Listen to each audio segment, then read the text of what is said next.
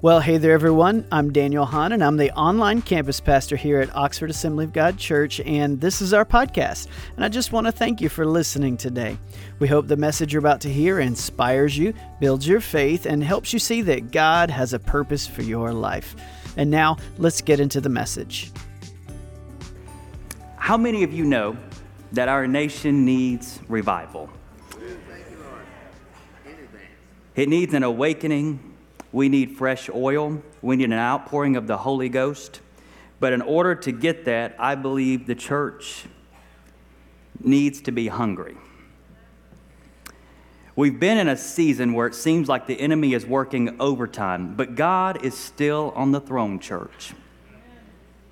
And I've got a feeling that everything is going to be all right. You see, it doesn't really matter what happens because for the believer, it doesn't matter what is going on in this crazy world that we are living in because our home is not an earthly home. The worst that Satan can throw at us is death. But I believe, I remember a passage of scripture that goes something like this Oh, death, where is your victory?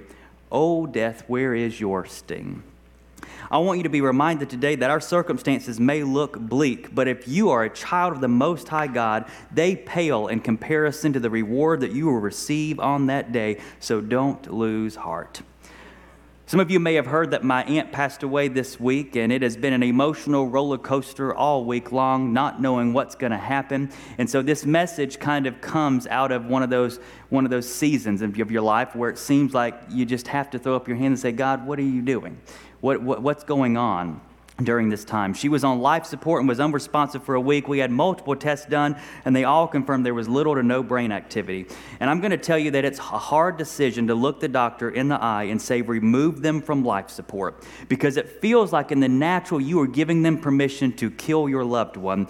But let me tell you, while it may have felt like that in the natural, in reality, we were setting her soul free to be where it rightfully belonged. So today I want to preach along these lines peace in the midst of trials. If you lived any length of time, you know that trials are going to come. We are promised that trials will come. But I'm so thankful that even in the midst of trials, we are also promised that there will be one beside us to walk alongside us through those trials and those difficult times. How many of you know that sometimes life doesn't seem fair? Sometimes we feel all alone in the midst of our trials, but I want you to be reminded today, brothers and sisters, you have someone standing beside you that is able to walk right over top of every problem you will ever face. And when you allow that to sink into your heart and into your soul and into your mind, then you will have peace even in the midst of your trials. I want to preach today from Leviticus chapter 1. Now, don't sigh when I say Leviticus, okay? I believe the entire Word of God it can be used for instruction. Um, you know, whenever you read, if you if you ever question what Christ did for us on the cross, does it really make a difference? Go back and read the entire book of Leviticus. I'm going to tell you something. I'm glad I'm on this side and not in the Old Testament days. Because I'm going to tell you something. Reading the book of Leviticus, you realize that Jesus saved us from a whole lot. He saved us from a whole lot, church. So I'm very thankful for that today. Leviticus chapter 1, beginning at verse 2. Speak to the people of Israel and say to them, When any one of you brings an offering to the Lord, you shall bring your offering of livestock from the herd or from the flock. If his offering is a burnt offering, from the herd, he shall offer a male without blemish. He shall bring it to the entrance of the tent of meeting, that he may be accepted before the Lord. He shall lay his hand on the head of the burnt offering, and it shall be accepted for him to make atonement for him. Then he shall kill the bull before the Lord and Aaron's sons. The priests shall bring the blood and throw the blood against the sides of the altar that is at the entrance of the tent of meeting. Then he shall flay the burnt offerings and cut it into pieces. And the sons of Aaron, the priests, shall put fire on the altar and arrange wood on the fire. And Aaron's sons, the priests, shall arrange the pieces, the head and the fat, on the wood that is on the fire on the altar. But its entrails and its legs he shall wash with water.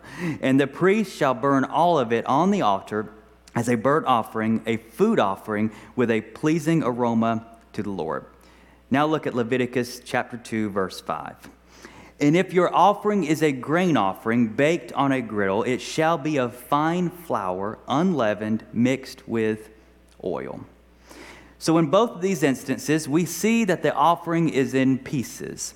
How many of you know that sometimes it feels like our life is in pieces? It's just torn apart. Today, I believe God wants to speak peace to those pieces that are in your life today. Let's pray. Holy Spirit, lead us, feed us guide us, use me, help us mature in you, send the fire and have your way. We invite you here into this place. And God, I thank you for your presence that was with us in the 8 o'clock service. I thank you, Lord, for what you did and what you continue to do. God, I pray that you would do the same, if not even more, in the 10 o'clock service here, Lord. Father, we lift up Pastor to you and we ask you to mask any pain that he is feeling today. And God, I believe you are still a miracle working God.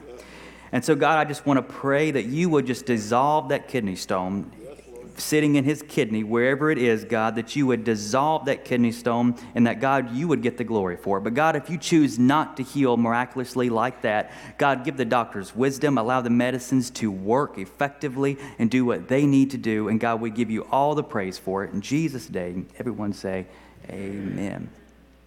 How many of you are ready to see revival in America?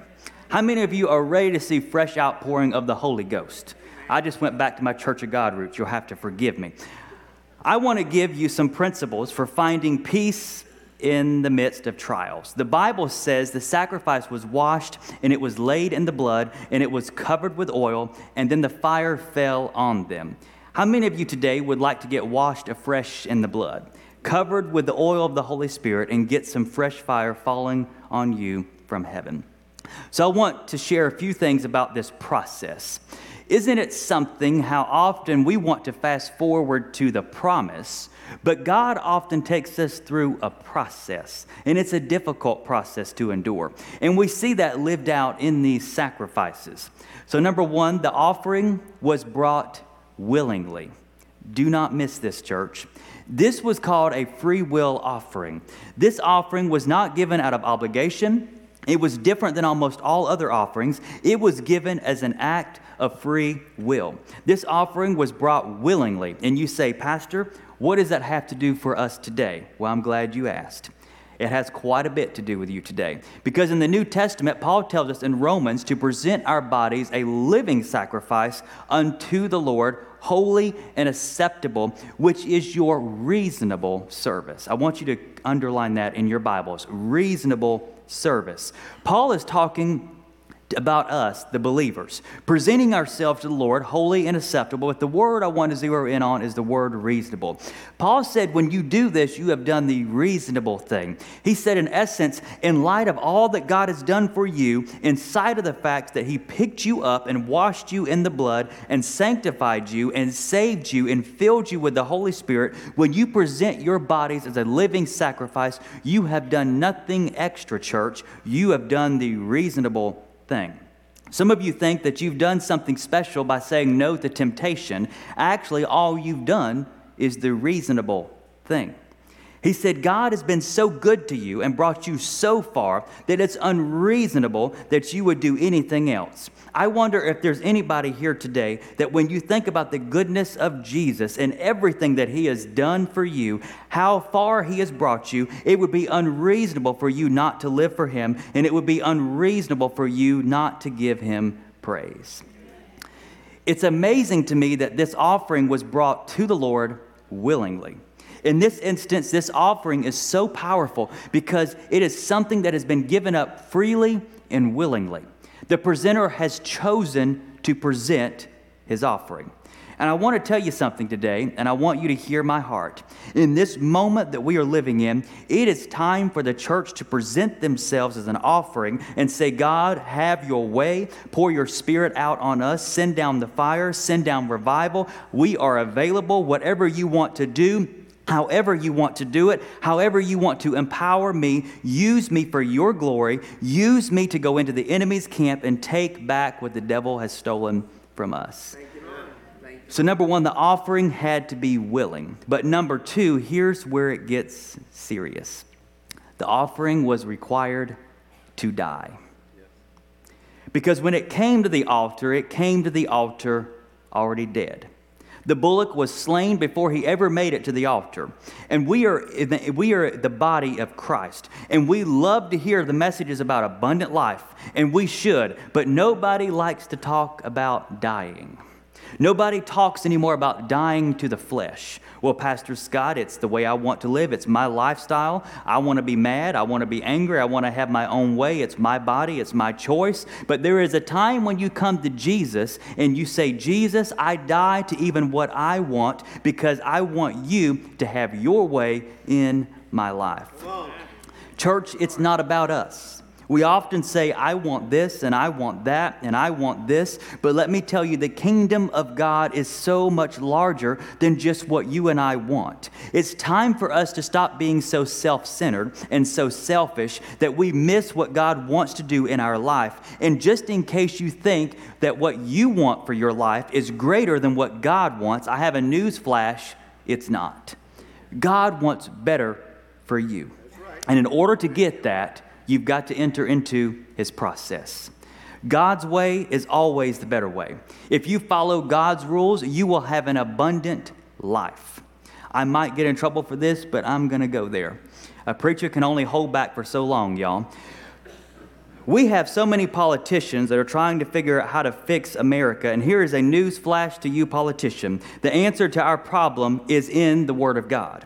It's not in what the people want, even, because nine times out of ten, the people don't even know what they want. And unfortunately, we have so many people today that are so immature spiritually, and that is the church's fault that they cave to whatever sinful thoughts Satan puts in their mind. Listen, when a man is not able to look at himself and figure out that he is a man, Houston, we have a problem. Whether we like it or not,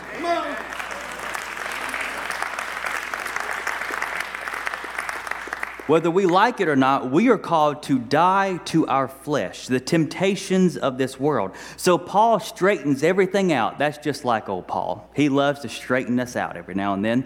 He straightens everything out because he says in 1 Corinthians 15 31, he says, I protest, brothers, by my pride in you, which I have in Christ Jesus our Lord.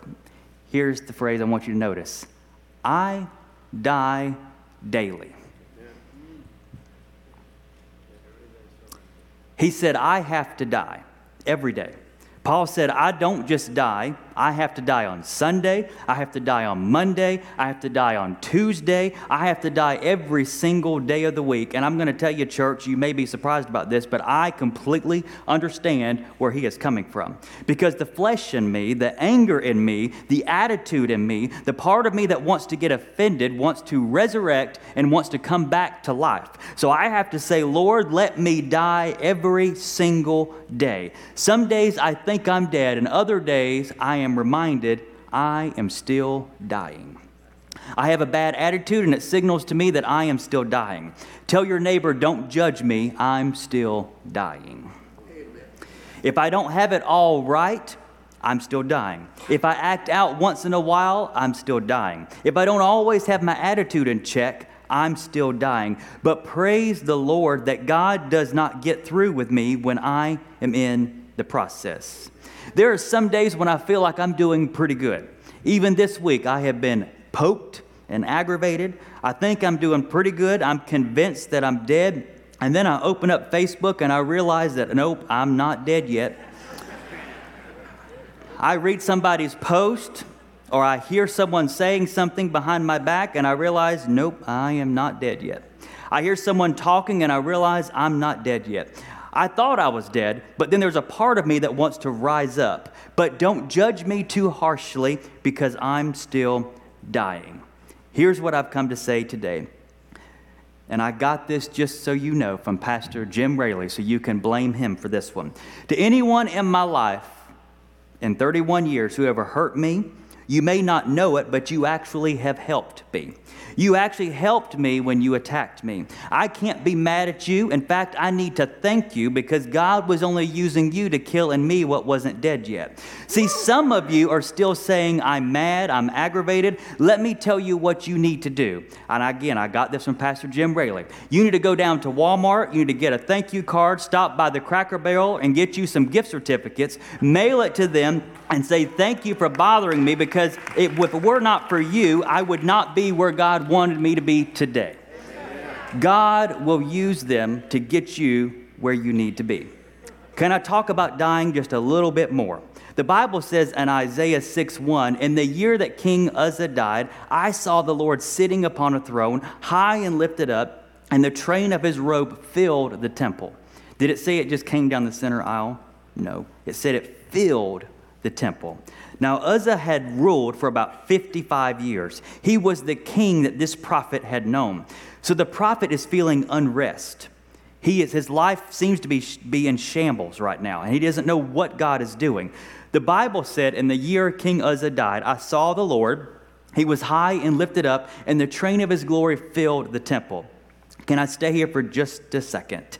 I was like, it was like the Lord said, Listen, Isaiah, I know that you're worried. I know you're upset about the condition of your nation. I know you're feeling hurt because your king just died, because he offered up impure worship before me. But I want to show you something. He said, Even if your king is dead, the king of kings and the Lord of lords is still alive. And he is high and he is lifted up, and the train of his glory fills the temple.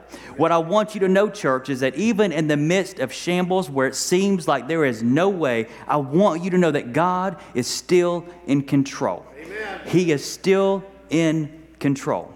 I want to go just a little bit deeper. Isaiah said, I saw the Lord. He was high and lifted up, and the train of his glory didn't just come down the center aisle, it didn't just come down the middle of the church, but the train of his glory filled the temple. I've come to tell you that I am ready for the Lord to come in, and Lord, don't just come down the center aisle, don't just come on the stage, but let the train of your glory fill this house. Let the glory fill your temple.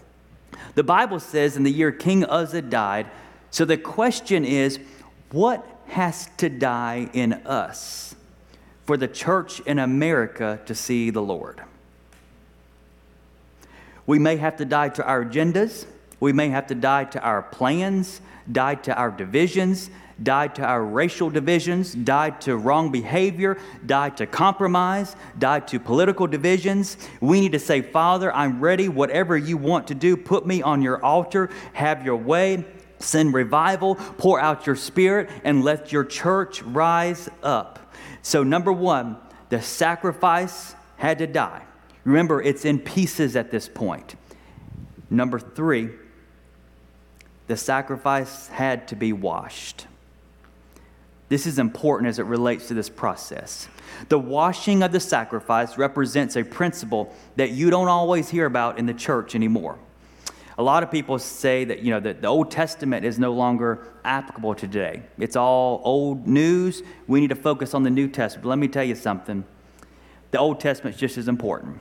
Because, like I just said, when I read Leviticus, it helps me to understand exactly what all Jesus did for me on the cross it helps bring into alignment for me. And so this principle is an old principle, but I'm going to tell you something. Just because it's old doesn't mean that it shouldn't be in, uh, in practice today.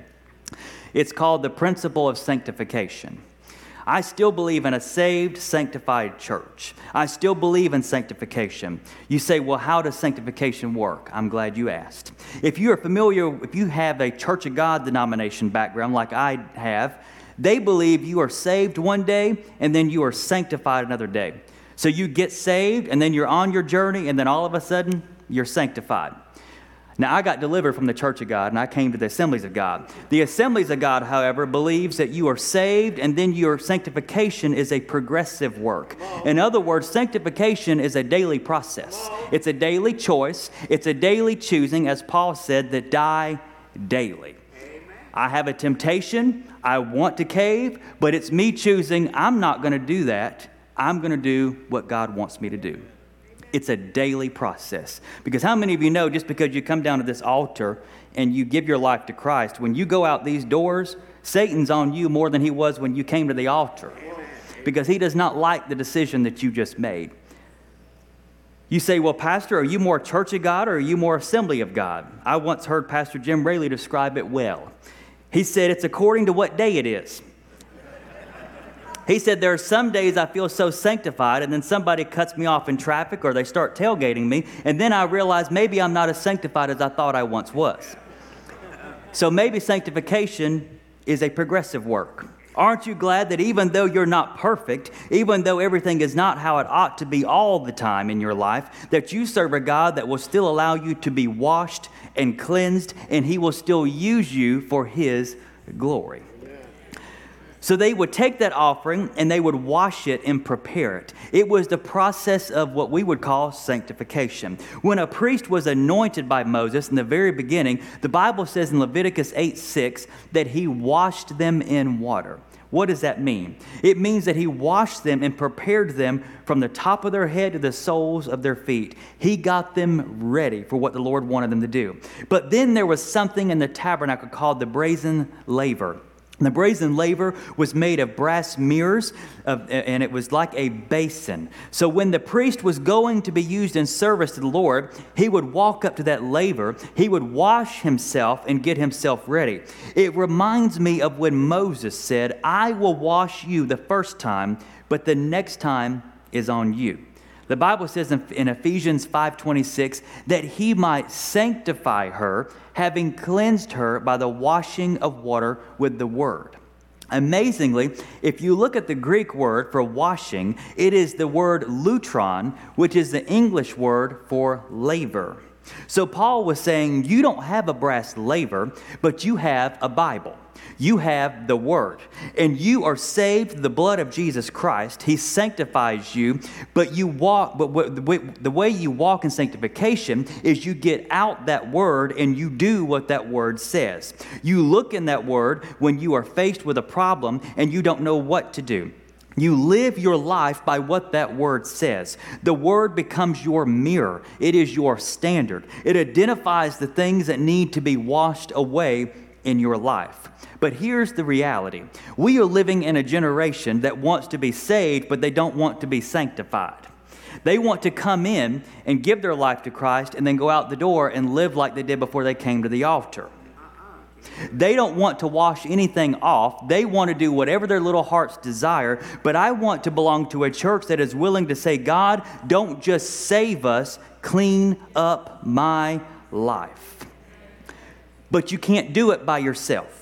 You've got to get in the Word. The Word is your mirror, not a denomination, not a preacher, not an evangelist.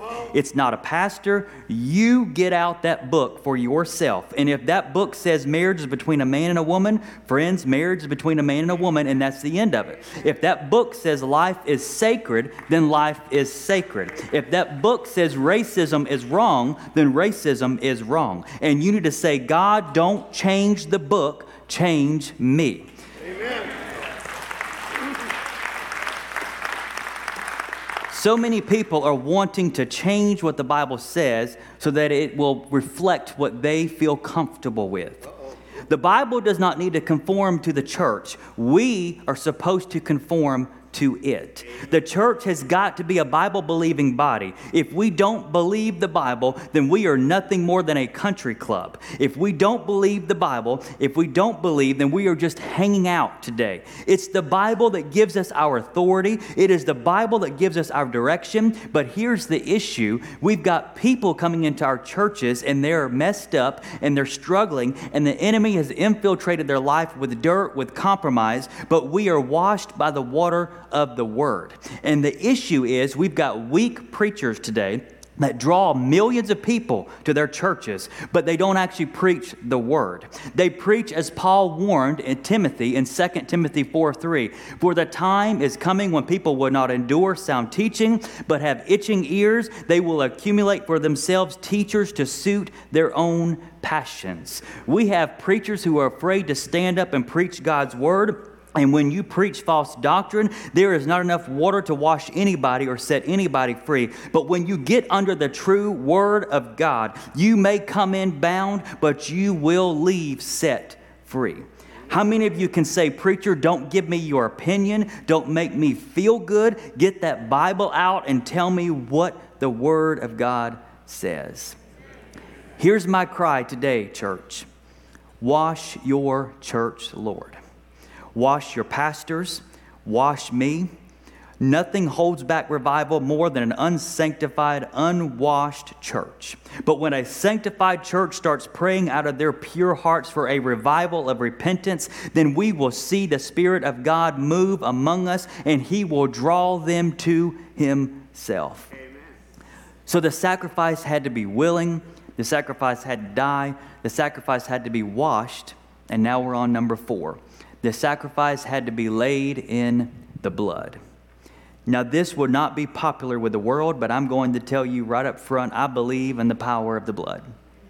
I know some people may ask, Pastor, why do you preach that? That's so gaudy. That's so nasty. Why do you preach about the dirty? Why do you preach on the socially unacceptable things? This generation doesn't want to hear about the blood. Don't sing about the blood. Don't do communion. Don't talk to us about the blood. And I know it may aggravate some folks, but I have come to ask you this one simple question What can wash away our sins? Nothing but the blood of Jesus. What can make us whole again? Nothing but the blood of Jesus. So whether you like it or not, we need the blood.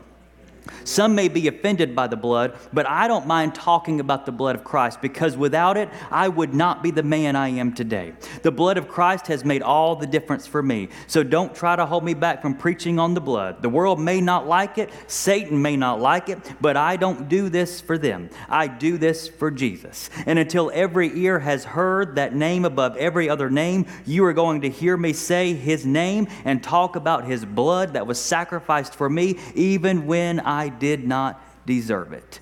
Isn't it amazing that the sacrifice was laid in the blood? Because coming to the altar meant that if you were going to be affected, if you were going to be changed, blood had to be involved.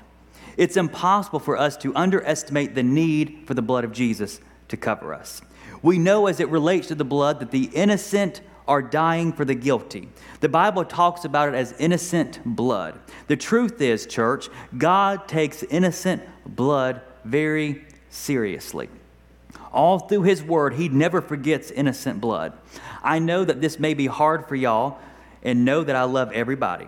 If you've had an abortion, I'm not trying to single you out. You can put that at the cross and leave it with Jesus and know that He is willing and able to forgive you. But I want you to understand that there is a reckoning. We have 65 million children that we have aborted and the church has been too quiet, and it's time for us to say, Lord, give us your heart. Let us value the unborn.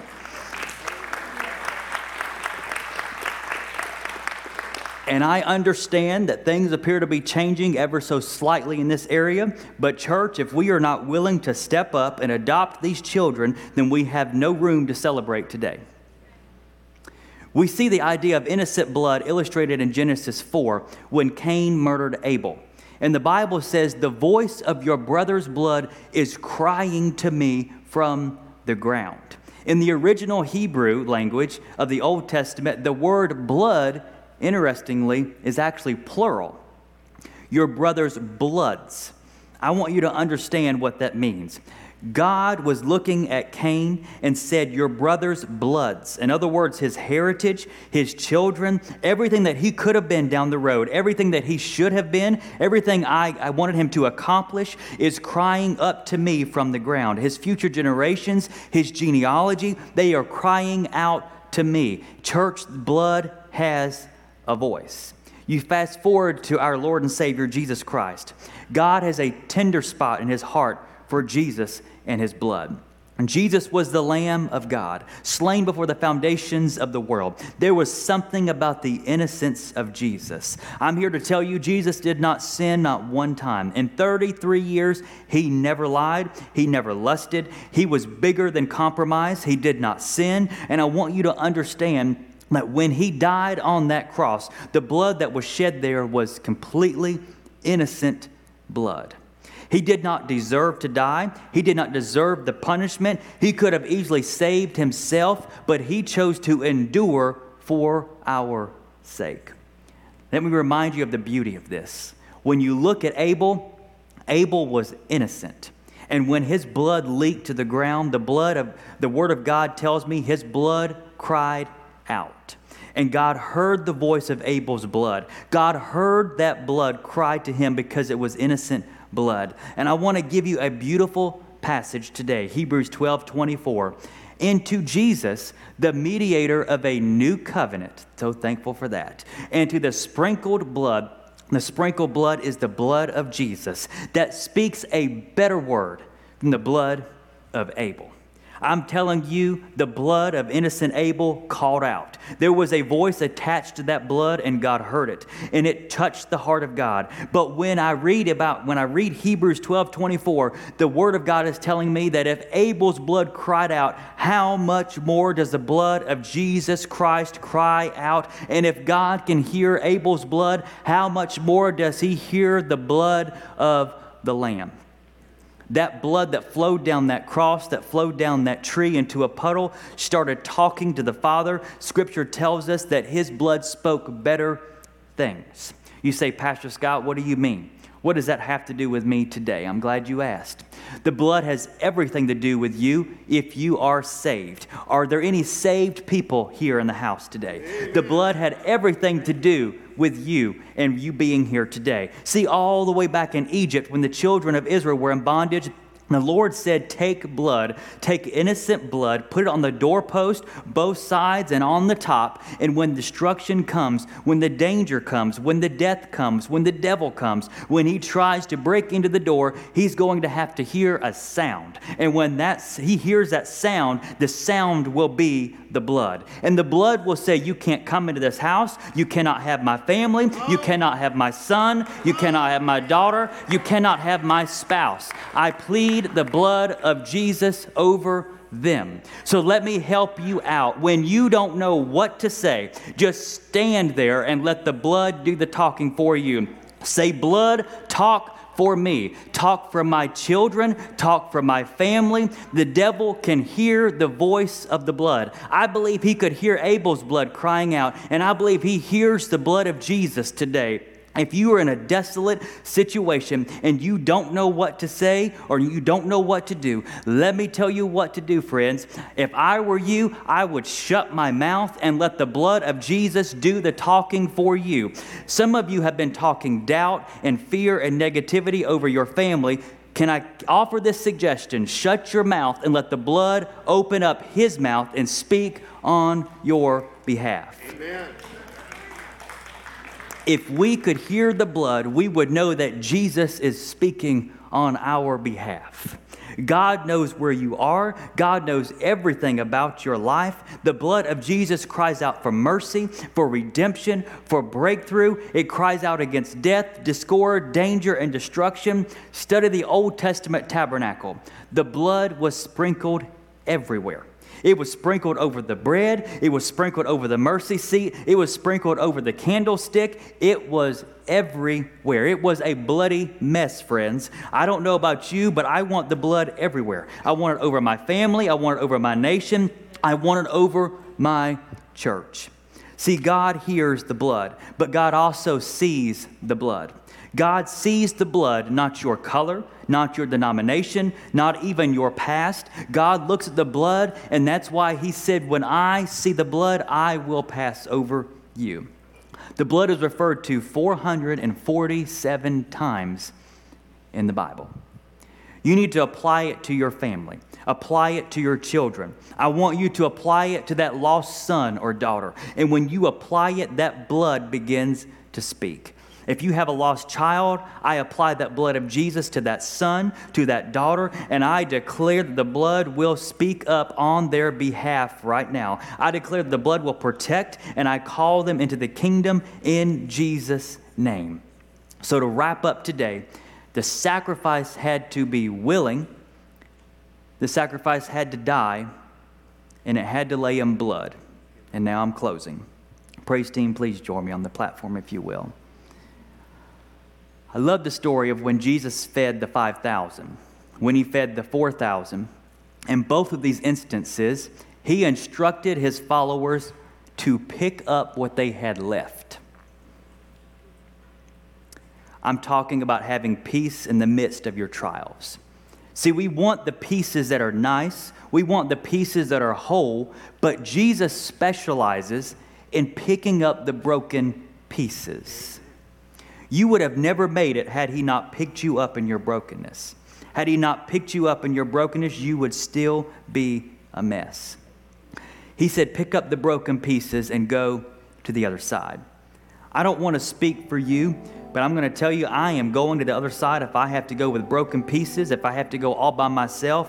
I am going to where Jesus is. I'm going to the other side even if I have to go messed up. How many of you know that Jesus allows us to come just as we are? just as we are. We don't have to get our life straightened up. He just offers us to come just as you are. I will handle that. Don't worry.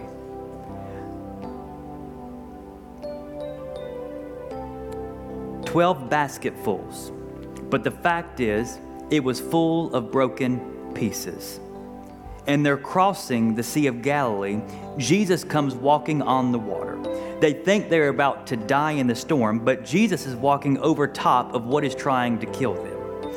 Then, in another story, Jesus is in the boat asleep. They wake him up and they say, Master, we are in a storm. Do you not even care? We are about to die. And Jesus said, How long will I tarry with you? Do you not remember the miracle of the loaves and the fishes? He said, Look around the boat. All your broken pieces tell you that I am faithful. I have never left you, and I will never leave you. All your broken pieces tell you that I have never failed you. And he stepped out and he said, Peace be still. Maybe your life, friend, is full of broken pieces, but let me tell you, don't let the devil rob you of your praise because your broken pieces need to remind you that God has been faithful, He's been good to you, and He will step out and He will say, Peace be still. Well, Pastor, this has been a tough year. It's been a tough season. I've lost loved ones due to COVID. My family is broken. My heart is broken. My marriage is broken. My career is broken. It's failing. My dream is broken. I look around and all I see is destruction. What do you have to say for me? I thought it would be different, but it's just all broken. It's all in shambles. I know this season has been a season where a lot of people have been broken. I do not want to make light of that. But I believe that if Jesus could step out on the bow of that boat in the midst of broken pieces and say, Peace, then He can speak peace into the trials of your life. What's the price? Here's the price. You and I have to be willing to enter into the process. Our process? No, it's God's process. And sometimes that's going to mean that He's going to have to break us a little bit. And that's not comfortable and that's not easy. But here's what I can tell you, and I'm young. I have not been walking this road for very long, but here's what I will offer you. Every single time that God breaks me and I'm in that valley, I learn so much about God. I learn His true character, I learn who He is, and He sticks to me closer than a brother. When everyone else seems to abandon, there He is. He's not just with you on the mountaintops. He is there with you in the valley. What's the price? Enter into God's process. Come to the Lord and come willing. Come saying, God, my way has not worked, but your way has never failed. Be willing. Say, Lord, wash me, lay me in the blood, pour on the oil, and let the fire fall and cleanse me today. If you're ready for the fire to fall, I just want you to lift up your hands. Now, listen, I don't think there's anything wrong in giving God a clap offering. And if that's what you feel led to do, please do so. But I would like you to give God praise by lifting your hands and surrender and praising Him out of your mouth. If you have been baptized in the Holy Spirit, use your heavenly language right now. Speak to Him. Speak to Him with your mouth and give Him praise out of your lips. I need you to give God praise if you want to see God move in America, if you want to see God If you want to see God move in these altars, I need you to praise God right now because He is able to take the pieces of our life and make something great out of them. I have lived too long, God, not to believe that you are capable. And God, we all know we have loved ones that are not saved. And God, we plead the blood of Jesus over them. And we ask the power of your Holy Spirit that you would draw them to your altar, that you would draw them to yourself. God, our country needs revival.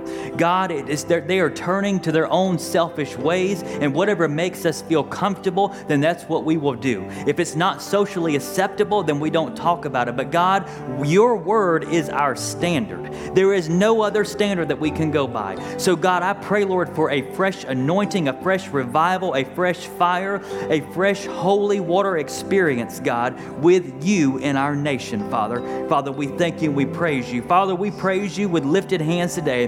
And we praise you with lifted hearts. God, we are your church, we are your people, and we repent, Lord, of our selfish, sinful desires. God, your way has always been the best way. Your ways are always higher than ours. We submit to your process today. Father, we see our country turning its back on you in so many ways, but today, God, we ask for you to send revival to this great land, awaken your people, allow even those that are not following you to be drawn to you and to your altar altar. Help your church to be receptive of everyone that comes through these doors because, God, we all had to come down to the altar at some point, and we were messed up when we came to the altar. But God, help us to receive them as they come into your church, Lord. Help us to be receptive. We don't know how they're going to come in. They may come in messed up, they may come in broken, they may come in on drugs, but God, help us to accept them as they are so that you can do the work that only you can do.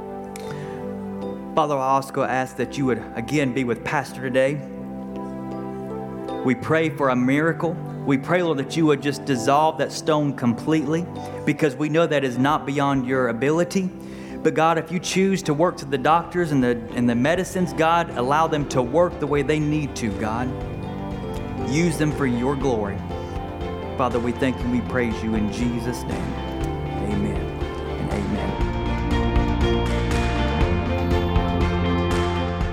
On behalf of our pastor and staff here at OAG, we want to say thank you.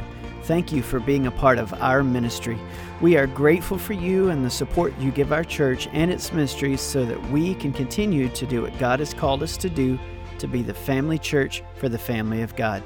For more content from Pastor Strickland and Oxford Assembly of God, check out our media website at oag.church/media.